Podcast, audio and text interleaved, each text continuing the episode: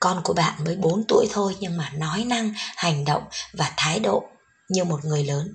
Con sẵn sàng chống trả, làm vạ hoặc là đánh lại để đạt được một điều gì đó mà con muốn. Bạn cảm thấy rất là buồn, cảm thấy tổn thương, cảm thấy căng thẳng, cảm thấy giận dữ khi mà tiếp xúc với con của bạn. Và cái thời gian mà bạn tiếp xúc với con của bạn càng lâu càng dài thì dường như mỗi lần tiếp xúc nó là một cái sự va chạm và mỗi lần tiếp xúc, bạn cảm thấy là dường như con của bạn đã bất hợp tác với bạn. Có lúc bạn nhận thấy rằng là sao con của mình bây giờ nó không giống như ngày xưa, con của mình sao bây giờ nó quá ngang bướng như thế? Phải làm như thế nào bây giờ? Có phải là phải dùng roi? Có phải là phải dùng những lời nói à, đầy tính sát thương thì mới có hiệu quả hay không? Vậy thì mời bạn lắng nghe trọn vẹn cái tập podcast này để hiểu hơn về cái giai đoạn khủng hoảng, tuổi lên 4 và lên 5 của con nhé. Mẹ ơi, em ăn ơi.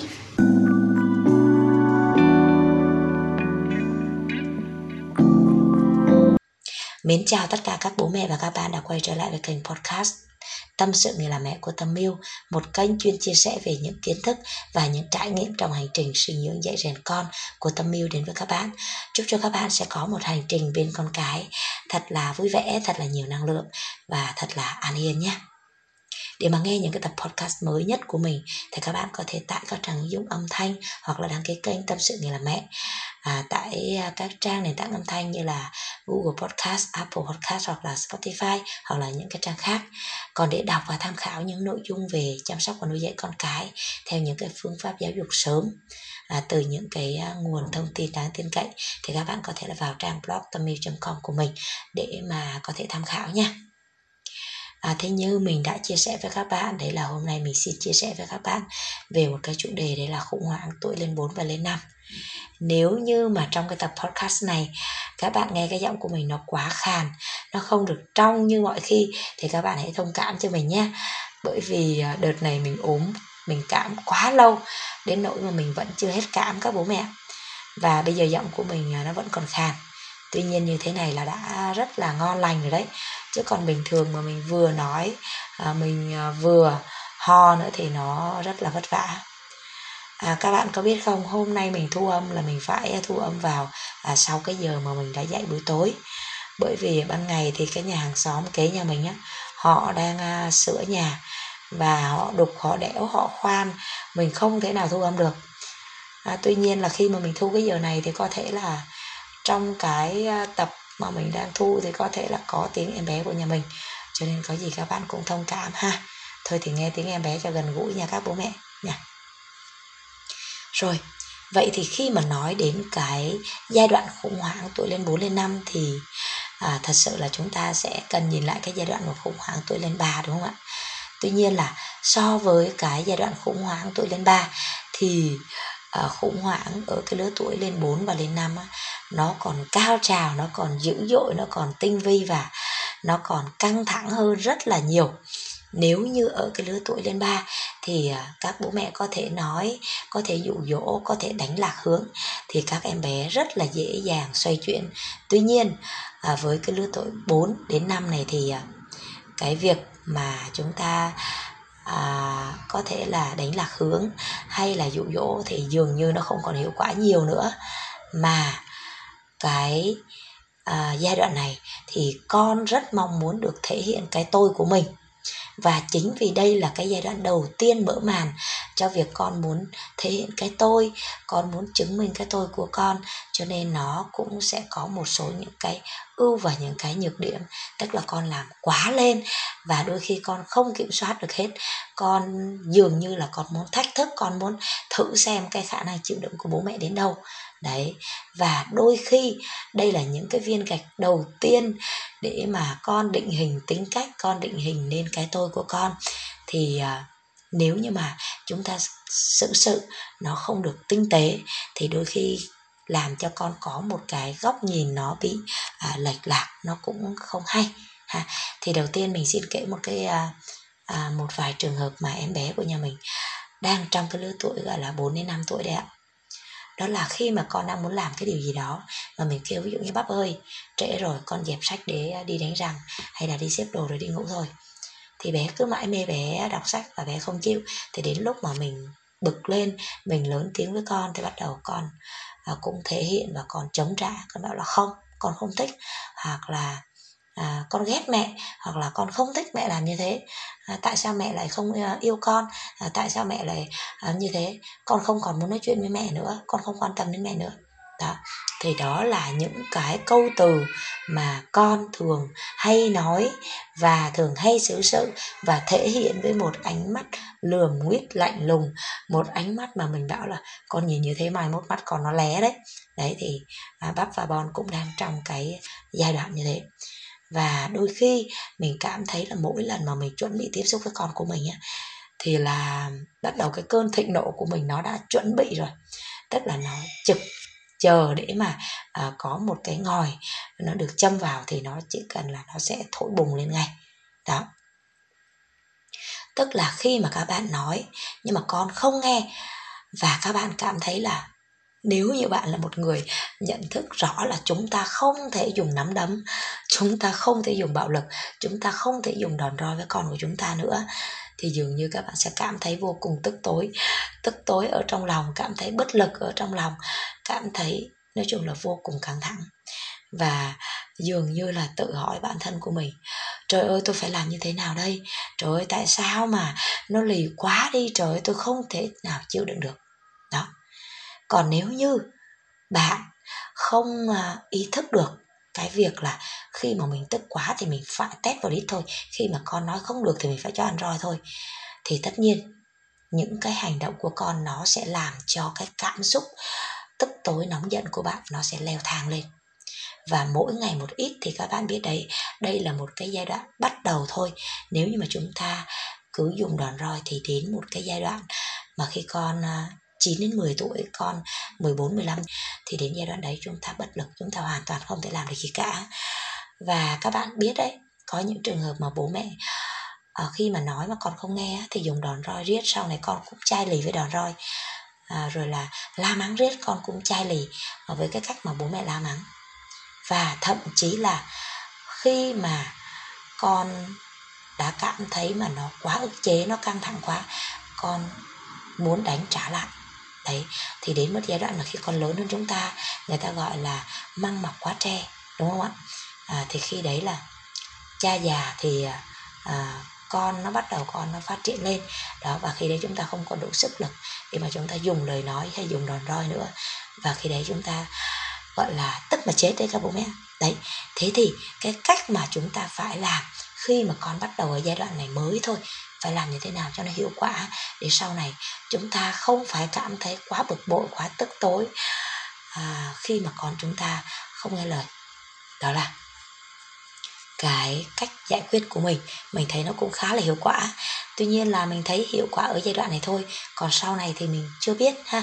Và mình chỉ chia sẻ à, trên cái hành trình mà mình đang trải nghiệm đến các bố mẹ hy vọng rằng nó cũng khá là hữu ích và có hiệu quả à, tương đối dài dài ha. À, đối với các bố mẹ. À, thì cái cách thứ nhất đấy là mình sẽ lắng nghe lắng nghe con. Bởi vì thật sự ra thì giai đoạn này không thể à, dụ dỗ cũng không thể là đấy lạc hướng cho nên mình sẽ lắng nghe con và mình sẽ hỏi là thế thì à, mẹ biết là con đang rất là thích vẽ nhưng mà bây giờ mình đã muộn rồi mình phải đi đánh răng rửa mặt để còn mình ngủ sớm ngày mai mình dậy đi học nữa. Và đồ của con thì chưa, chưa xếp. Đấy thì mình nói rõ là cái trường hợp mà con đang gặp phải như thế. Nếu như mà con không làm tức là mình thừa nhận cái cảm xúc của con là con đang say mê và con không muốn bỏ dở công việc của con điều đó tốt. Tuy nhiên là mình cần phải dừng lại cái công việc này để mình à, đi làm cái công việc khác ví dụ như đánh răng rửa mặt để cho nó kịp cái thời gian để mà đi ngủ sớm nó tốt cho sức khỏe của con. Đấy và mình nói với một thái độ bình tĩnh. Bình thường. Chứ đừng có gào lên đừng có liếc ngang liếc dọc đừng có cau có. Bởi vì sao?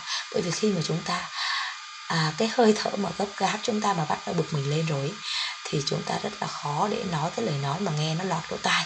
Đấy và thứ hai là khi mà chúng ta à, quát lên chúng ta gào lên thì chúng ta rất là dễ mất bình tĩnh.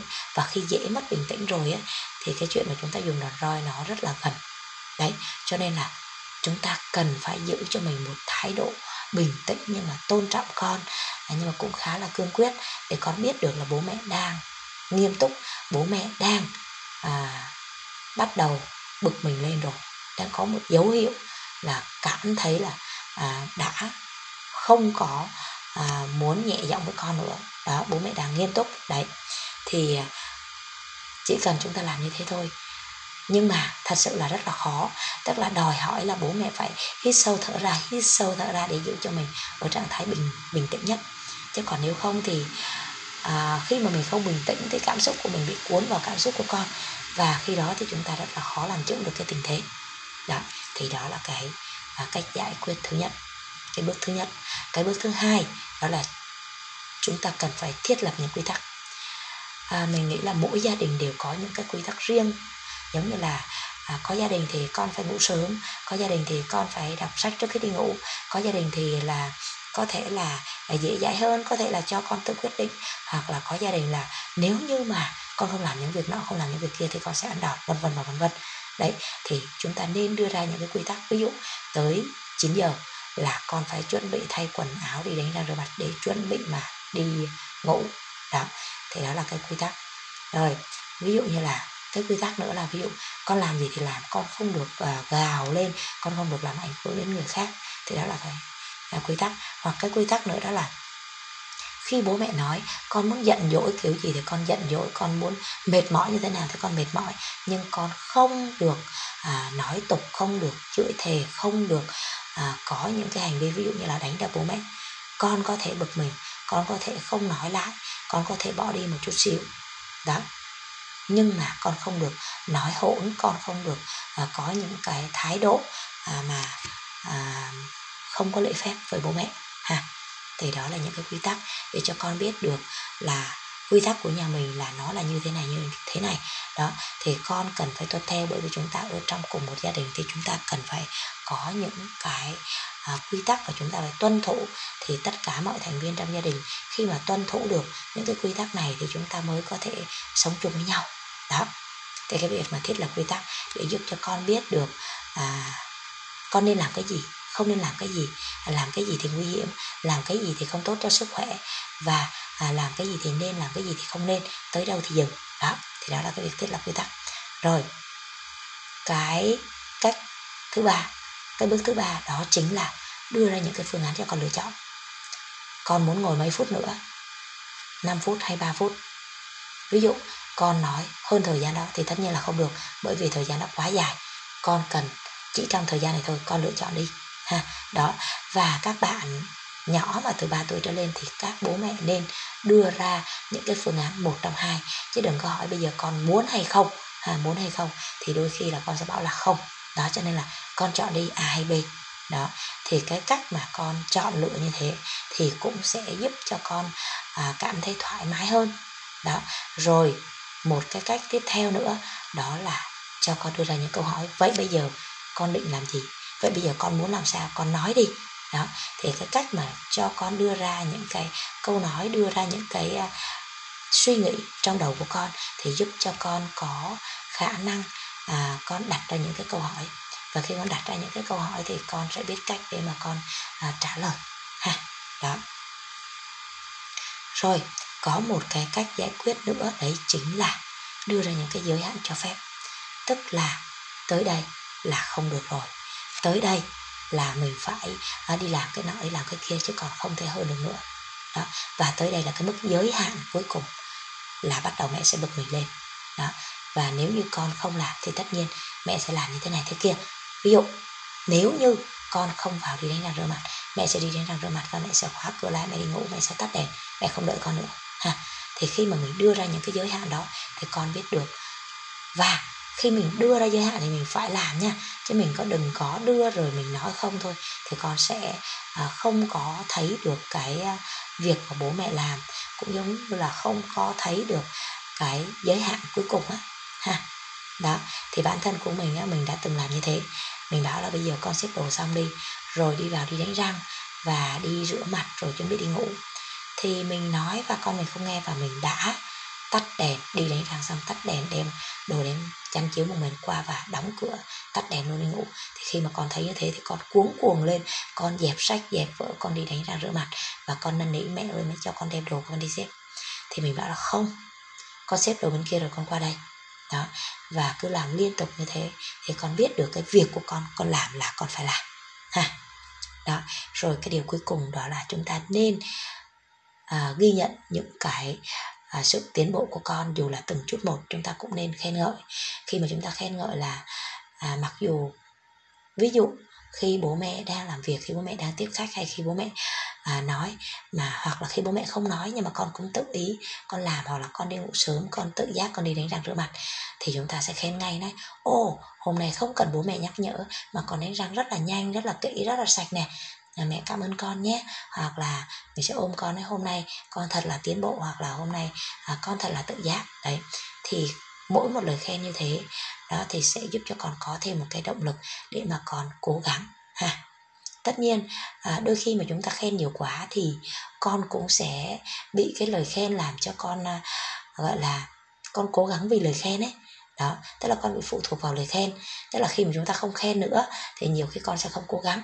Thì chúng ta hãy nói cho con biết là con khen, mẹ khen con thì con cũng vui đấy. Nhưng mà bởi vì bản thân của con tốt, con hãy nhìn nhận cái điều đó à, chứ không phải là vì lời khen của mẹ.